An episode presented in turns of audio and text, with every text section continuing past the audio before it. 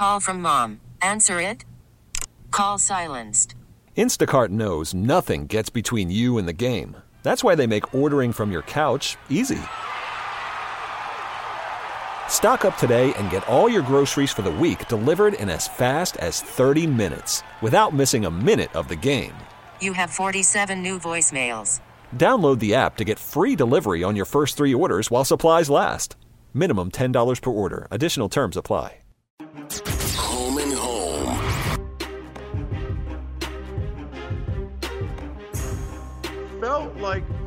Years, Jason, that the NBA was getting more and more popular. Speaking of popularity and growing the sport, but it doesn't feel like that's been the case this year, which is one of the questions I have for our guy Steve Ceruti from Scal and Pals, which is every day 11 to 1 here on radio.com sports. We had the NBA trade deadline yesterday, so there's much to discuss there.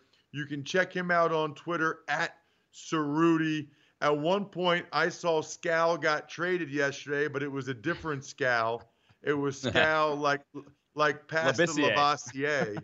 Yeah. Yes. So, but Ceruti, let's Ceruti, Steve, let's get into this first, Ceruti, before we get into the trade deadline stuff, because we're talking a lot of NFL and growing the game in London and XFL stuff. What is the popularity of the NBA right now, midway through this season? I've seen some rating stuff. Some people think that that is indicative of the NBA going down. Others say it's not. Give us your take on the sort of the state of the NBA popularity this season so far. Yeah, well, first off, good morning, guys. Thanks for having me on. I will say that I, you know, ratings being down this year has been a, something that I think the NBA is definitely worried about. But I'm not. I'm not going to sit here and overreact to it. Listen, what have we done the last couple of years? We've complained and complained and complained about how it's only been the Warriors. It's been a super team league. It's not competitive. Well, this year we have at least three teams that are capable of winning the title, all with incredibly interesting stories. You've got LeBron, who I still believe is the best player in the league, who is playing for the most storied franchise in the league in the Lakers. You've got Kawhi Leonard across town in the same building, really, who is coming off of a championship as well as the other contender. And then you have maybe the most likable superstar in the entire league in Giannis Antetokounmpo, who is playing for a team that's probably going to win 70 games and is, you know, uh, the again, I said the most likable player in the league and one of the guys that's probably going to be the future of this league. I think the ratings is an issue, but I don't know how worried I would be about it going forward. I'll tell you why, guys, because you know, we had several games, I think 20 or so games, at least national games this year, where you had a Warriors team that was being showcased in national games without Ste- Stephen Klay. Who's going to watch them? They're the worst team in the league, really, record wise. And then you had another bunch of games with the Pelicans and no Zion Williamson. And look at what happened when Zion came back. It was the second highest rated game in the history, uh, regular season game in the history of ESPN broadcasting NBA games. So clearly there's an appetite for him. He's only going to get better. The Pelicans are only going to get better.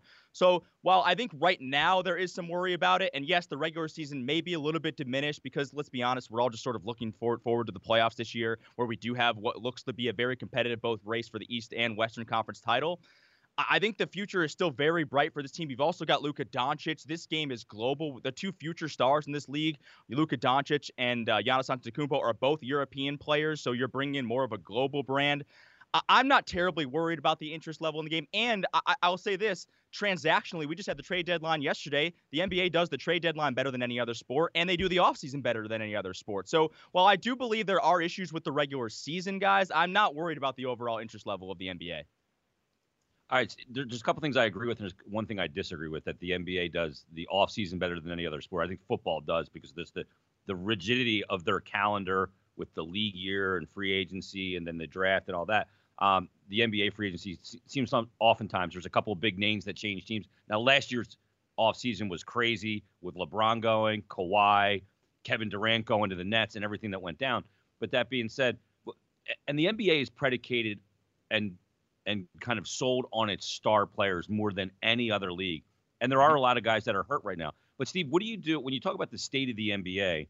You know, you have load management. So many stars sit out games, and they sit them out on the road when when a team like Orlando, for you, or Yeah. Atlanta, is is you know they're they come to see LeBron James, or they came to see Tim Duncan in his day, or they come to see James Harden, or they come to see Russell Westbrook. And then they come to find out that this game that they circled on their calendar that they're going to spend their money to go see, and that star player's not playing.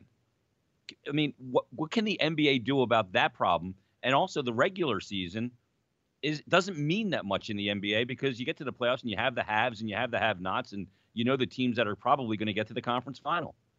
So what So- can you do to enhance that regular season? Yeah, so I, I th- there unfortunately I don't know if there is a real fix for it, and this to me, guys, is the is like the Jordanification or the Jordan effect of of of the of the sport is that we only care about titles, right? And we it, it, to some extent that is the it's definitely not that way in baseball. It's kind of that way for quarterbacks in the NFL, but it's definitely that way for every star in the NBA. It- we we have basically told these guys that hey. We don't care about your regular season stats. We don't care about how many regular season MVPs. Look at Jordan's six titles. That's the only thing that matters. If you fall short of that, you are a failure. So we have we sort of have to uh, to blame ourselves in that for sure. And the players are listening to what we're saying. I don't know if there's a fix necessarily. I mean, the NBA has certainly talked about doing a midseason tournament. I'm a big European soccer fan. I like the midseason FA Cup in the Premier League or uh, you know the Coppa Italia in Italy. Um, now you could argue about how seriously some of the major teams take those things, and I would certainly argue that I don't know that the Lakers, the Clippers, or some of the other top, the upper echelon teams in the NBA would care about a midseason tournament when their real goal is to win the NBA championship. But I do think if you implement if you implemented something like that, it would certainly help you know, the Miami Heats of the world, the Boston Celtics of the world, the Denver Nuggets of the world, the teams that are maybe just below the top tier contenders, maybe they can have something different to play for because they're guys, we know they're probably not winning the title this year, and that's fine. But they can at least still have something to win in their season. So I do think that makes it interesting. The NBA has also talked about Adam Silver wants to potentially add a play-in game for the last two playoff spots in each conference. I was initially skeptical on that. I think, I, but I've come kind of come around. I think it's a good idea. So theoretically, you would have you know the the team that would finish in the seventh seed in the Eastern Conference, right? The Eastern Conference is terrible this year, so it's probably not a great example. But the seventh seed would play the uh, you know the tenth seed in a single elimination sort of tournament, and the eight seed would play the nine seed, and the two teams that basically win those games would make the playoffs. So that I guess extends and makes the back end of the of the of the standings a little bit more interesting. It keeps more teams in it. It potentially keeps teams uh, teams from tanking. Now I don't think. I'm, I've never been a, an anti-tanking guy. It just doesn't bother me that much, guys. It didn't bother me what the Sixers did. Look what they're at now. They ended up with Joel Embiid and, and Ben Simmons. Now you could argue about their fit, but they ended up with two-star players. So I, I think there are there are ways to fix the regular season. They're never going to eliminate the number of regular season games because of the revenue, and I I, I understand why they would do that. Um, but I do think add, adding and making some like little mid-season tweaks like that to a tournament could be something that fans might be interested in. We'll, we'll remain to see whether the players and the teams are interested in it. But it is something that I think will be cool going forward that teams can at least hang their hat on and say, hey, we have something else to play for besides just June when the finals are going on. Uh, Can, can we keep Ceruti for an extra half hour? Um, real quick, two things. The midseason tournament, like I love the idea of that, and it's a European model. But half these players don't even play all 82 regular season games because they don't give a shit about anything but but winning an NBA title.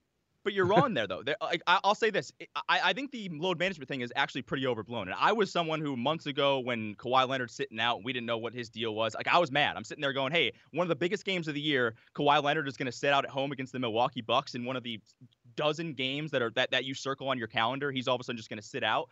But it actually hasn't been as bad as you think, guys. I mean, like, look at this. Giannis, who's going to win the runaway MVP again, doesn't believe in load management. Uh, granted, his minutes are down because he doesn't need to play a ton of minutes because they just blow everyone out every night. So maybe that's part of it. LeBron is playing night in and night out. Anthony Davis is playing night in and night out. James Harden's playing night in and night out. Damian Lillard, Trae Young. Uh, Luka Doncic has been hurt, but he's playing games. Like, I actually don't think that this load management thing is actually that big of an issue. It's really only Kawhi Leonard and the Clippers, and it's because we don't know what the hell's going on with Kawhi's knee or his hamstring or whatever's going on there. We, we don't really have enough information on it. So I actually don't think the load management thing is as big of a deal as people made it out to be, at least this year alone. Last year it was a little bit more of a problem, but I think maybe some of these guys have sort of heard the the cries and the and the and the complaints from fans and have changed it around because really it hasn't been like a it hasn't plagued the league like I think most people think it has.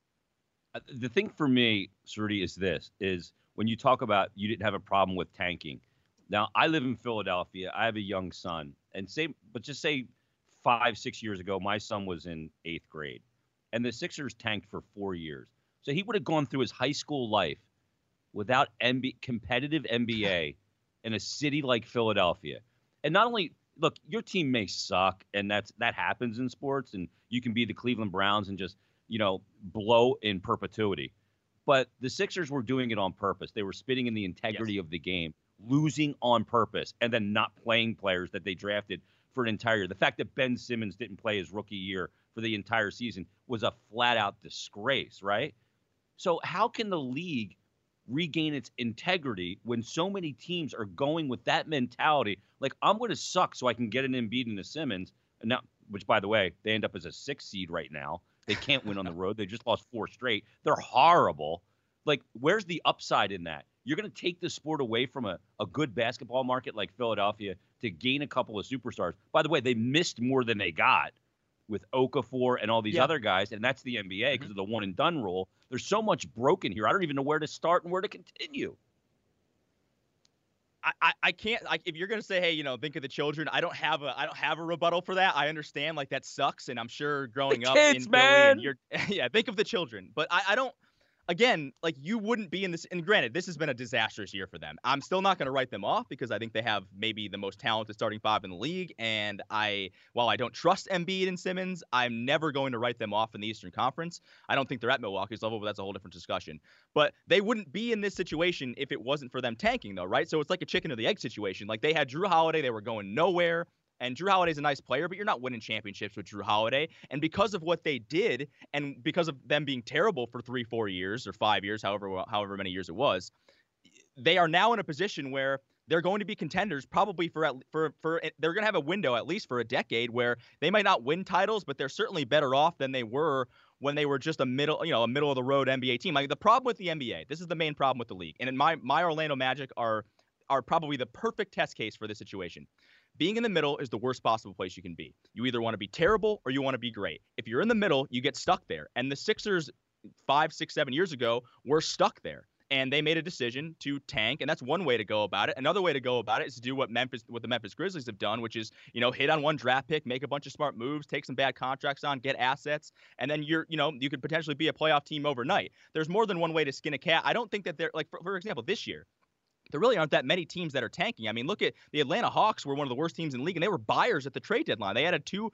starting caliber centers. I mean, you know, Cleveland's bad. I don't think they're necessarily tanking. They're just sort of in a rebuild. You can say that the Knicks are bad. I don't think they meant to tank, and I don't think they necessarily are tanking. Golden State's probably tanking, but it's again, it's a it's an it's a it's a uh, uh, it's almost an outlier because all of their players, all their best players are hurt. So I don't actually think it's some epidemic this year. Certainly, it's going to happen in, in years to come. But I do think what you look at is teams like the Orlando Magic or you know, who was it? Like, look at the Minnesota Timberwolves. They ended up getting two number one overall picks, right? And Wiggins and, and, and Karl-Anthony Towns, and it didn't work out for them. So I think there are teams that are looking at it and going, hey, while this does give us more crack, you know, more, more pieces of the pie or more, or more whatever the phrase is, uh, like it, it, it still isn't a perfect system. We could still fail here. So I don't think you're ever going to be able to get rid of that. And maybe adding some of those at the end, you know, the, what I was talking about, the playing games for the playoffs, which I think is a good idea, help solve part of that problem. But again, if your son who's a Sixers fan, like he he now is able to root for a good team because of what they did uh, with Sam Hinkie all those years ago. So, Ceruti, let's get to the trade deadline, which was yesterday. You said the NBA does the trade deadline better than anybody. So, if 10 means it was a freaking unbelievable trade deadline and zero means it was dead, where was this year's trade deadline on a scale of zero to 10 and why? I would give it. I mean, we, we had D'Angelo Russell, so that's a bit that's a pretty big name. And Andrew Wiggins went back, and for a lot of people, I mean, he's been a massive disappointment, but at least he's a former number one overall pick. I'd give it a solid seven because, listen, the Lakers didn't make a move, so there you go. But they'll be active in the buyout market. Um, the Clippers ended up adding Marcus Morris. I actually don't love that as much as I think some people do. The Miami Heat added Iguodala. I didn't love that as well.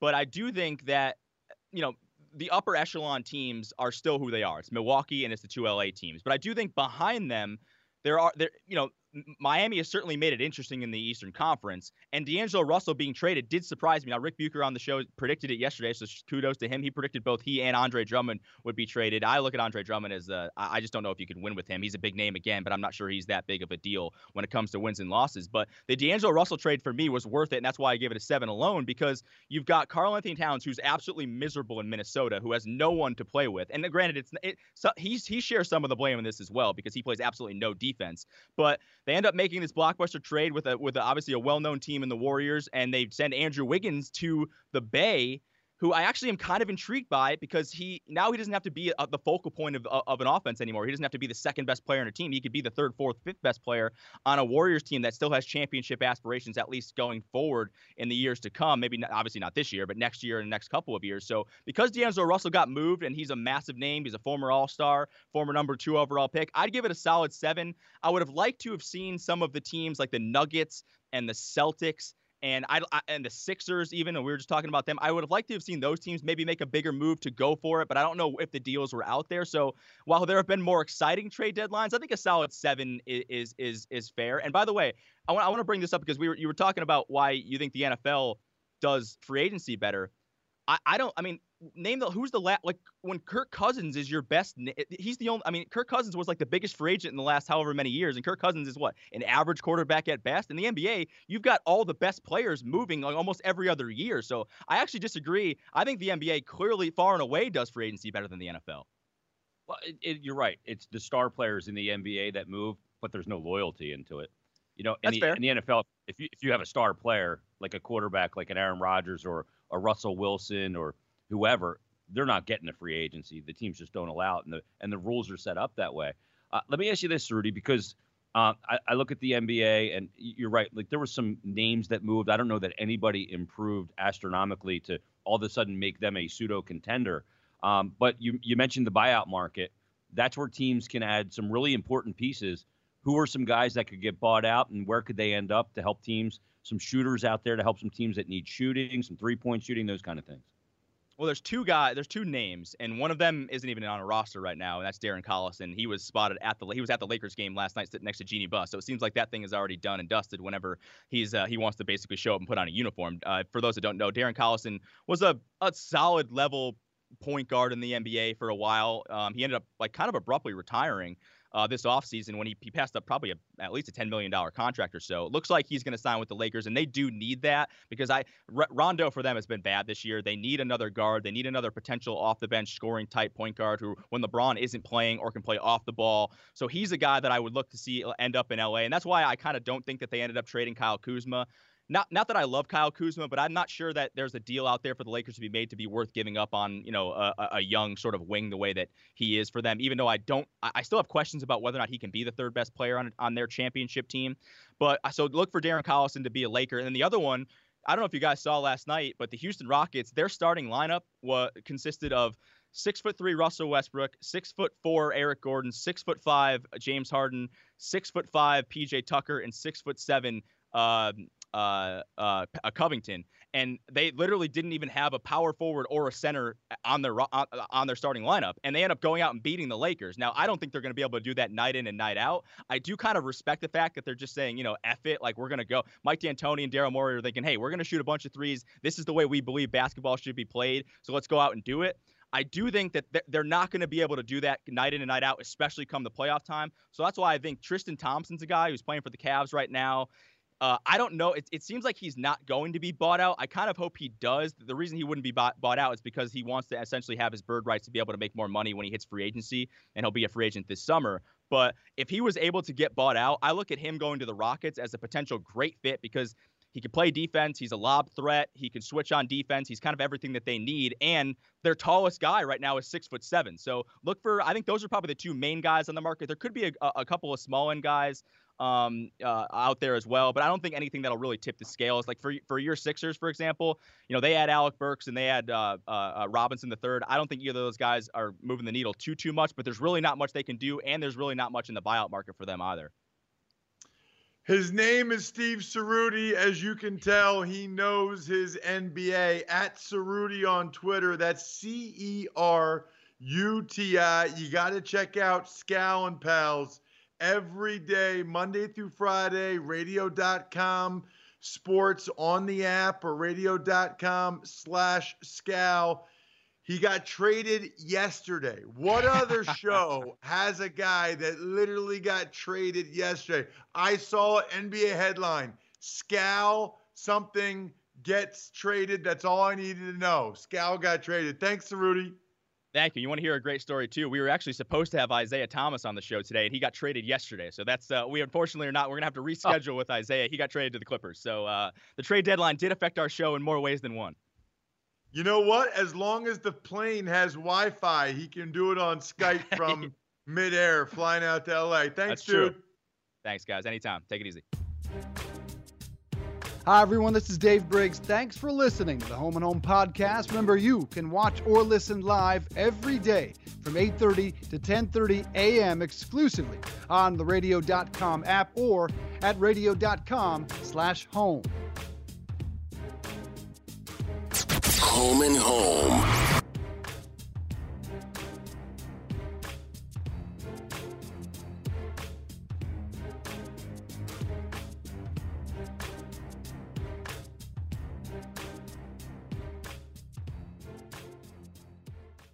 We get it. Attention spans just aren't what they used to be heads in social media and eyes on Netflix. But what do people do with their ears?